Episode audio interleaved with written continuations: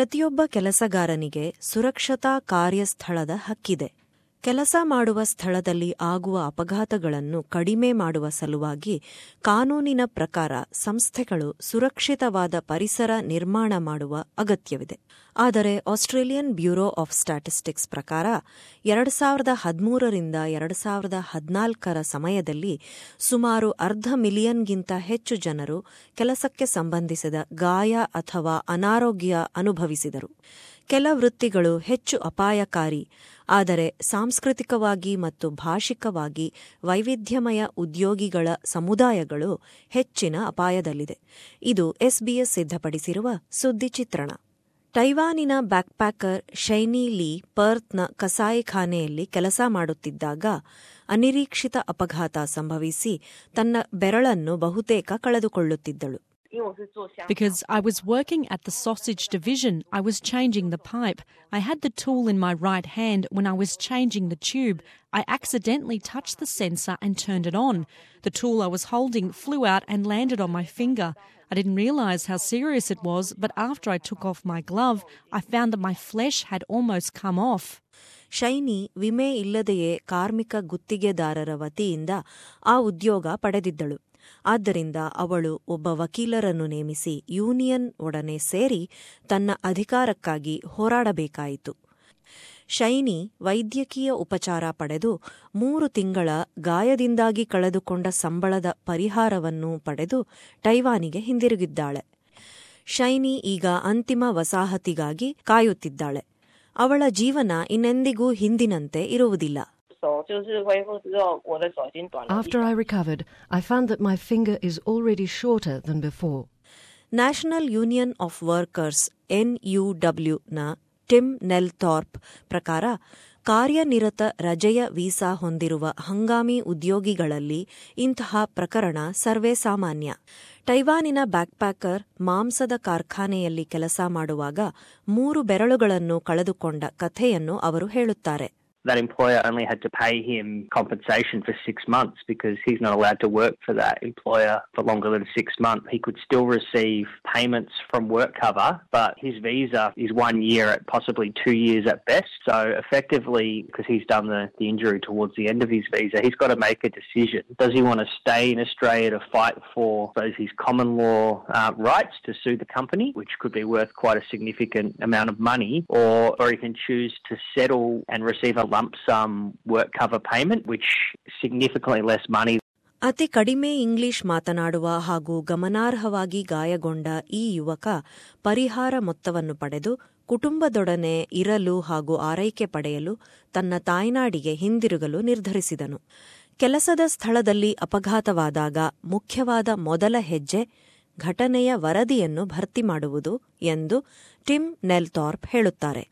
ಸರಿಯಾದ ದಾಖಲೆಗಳನ್ನು ಒದಗಿಸಿದಲ್ಲಿ workers compensation ಪಡೆಯುವಲ್ಲಿ ಸಹಾಯಕವಾಗುತ್ತದೆ If the worker has a, a significant injury or an injury that will prevent them from performing their normal duties, the employer should advise the worker to, to visit a doctor. That doctor can then write up a work cover medical certificate and a certificate of capacity which will outline what that worker can and can't do. ಉದ್ಯೋಗಿಗಳು ತಮ್ಮ ಉದ್ಯೋಗದ ಕಾರಣದಿಂದ ಗಾಯಗೊಂಡಲ್ಲಿ ಅಥವಾ ಅನಾರೋಗ್ಯ ಪೀಡಿತರಾದಲ್ಲಿ ಪಡೆಯುವ ಪಾವತಿ workers compensation ಇದು ಒಂದು ರೀತಿಯ ವಿಮೆ. ಪಾವತಿಯ ಯೋಜನೆಗಳಾದ ಗಾಯಗೊಂಡ ನೌಕರರ ವೈದ್ಯಕೀಯ ಖರ್ಚಿನ ಪಾವತಿ, ವೇತನ ಹಾಗೂ ಪುನರ್ವಸತಿ ಇವುಗಳು ರಾಜ್ಯದ ಹಾಗೂ ಪ್ರಾಂತೀಯ ಸರ್ಕಾರಗಳ ಅಧಿಪತ್ಯದಲ್ಲಿರುತ್ತದೆ. ನಂತರ ನೌಕರ ವರ್ಕರ್ಸ್ ಕಾಂಪೆನ್ಸೇಷನ್ ಅರ್ಜಿಯನ್ನು ಭರ್ತಿ ಮಾಡಬೇಕೆಂದು ಎನ್ಯುಡಬ್ಲ್ಯೂನ ಟಿಮ್ ನೆಲ್ಥಾರ್ಪ್ ಹೇಳುತ್ತಾರೆ The worker at that point should also fill in a, a work cover form, which will be lodged with an insurer. The worker then takes that certificate back to their employer, and the employer is obligated to provide duties that fit within the certificate of capacity, or if they do not have suitable duties, to provide that worker with payment that match their normal payments. ಎಬಿಎಸ್ನ ಅಂಕಿಅಂಶದ ಪ್ರಕಾರ ಐದು ಲಕ್ಷದ ಮೂವತ್ತೊಂದು ಸಾವಿರದ ಎಂಟುನೂರು ಗಾಯಗೊಂಡ ನೌಕರರಲ್ಲಿ ಹೆಚ್ಚಿನವರು ಶೇಕಡ ಮೂವತ್ನಾಲ್ಕು ಭಾರ ಎತ್ತುವುದು, ತಳ್ಳುವುದು, ಎಳೆಯುವುದು ಹಾಗೂ ಬಗ್ಗಿಸುವುದರಿಂದ. ಶೇಕಡ ಇಪ್ಪತ್ತು ವಸ್ತುವನ್ನು ಹೊಡೆಯುವುದು ಹಾಗೂ ಕತ್ತರಿಸುವುದರಿಂದ, ಶೇಕಡ ಹದಿಮೂರು ಬೀಳುವುದರಿಂದ ಹಾಗೂ ಶೇಕಡ ಒಂಬತ್ತು ಪುನರಾವರ್ತಿತ ಚಲನೆಯಿಂದ ಗಾಯಗೊಂಡಿದ್ದಾರೆ. ಕೆಲವು ಕೆಲಸಗಳು ಬೇರೆ ಕೆಲಸಗಳಿಗಿಂತ ಅತ್ಯಂತ ಅಪಾಯಕಾರಿಯಾಗಿರುತ್ತವೆ.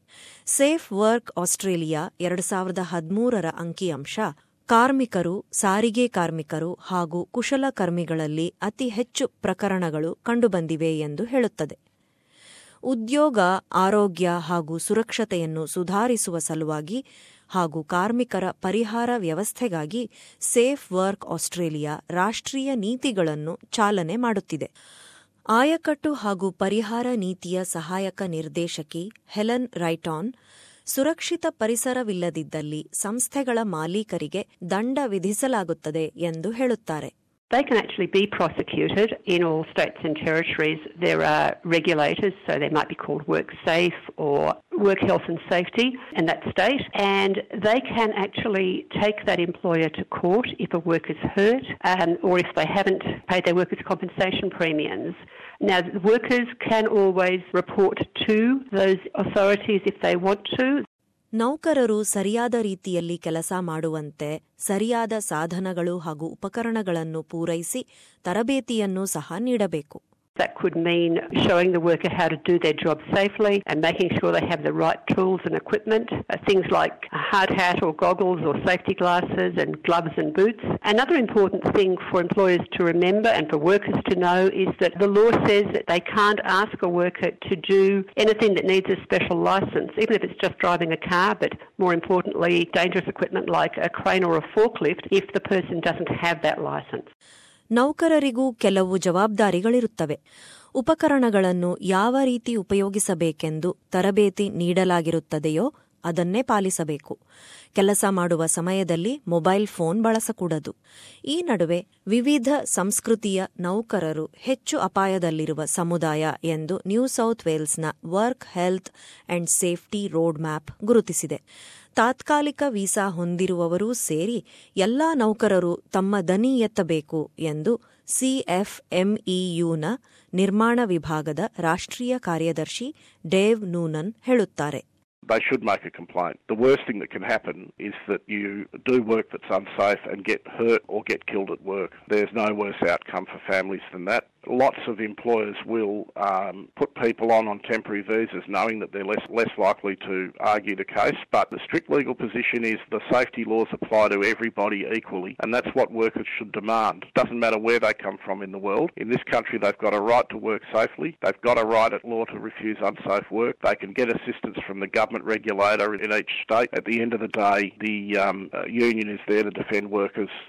ಹಂಗಾಮಿ ನೌಕರರು ಕೆಲಸದ ಜಾಗದಲ್ಲಿ ನಡೆಯುವ ಶೋಷಣೆ ಬೆದರಿಕೆ ಹಾಗೂ ಅಸುರಕ್ಷಿತ ಆಚರಣೆಗಳನ್ನು ವರದಿ ಮಾಡುವುದಿಲ್ಲ ಏಕೆಂದರೆ ತಮ್ಮನ್ನು ತಾಯ್ನಾಡಿಗೆ ವಾಪಸ್ ಕಳಿಸಿಬಿಡುವ ಭಯದಿಂದ ಎಂದು ಡೇವ್ ನೂನನ್ ಹೇಳುತ್ತಾರೆ Uh, the employer can't um, just send you back home.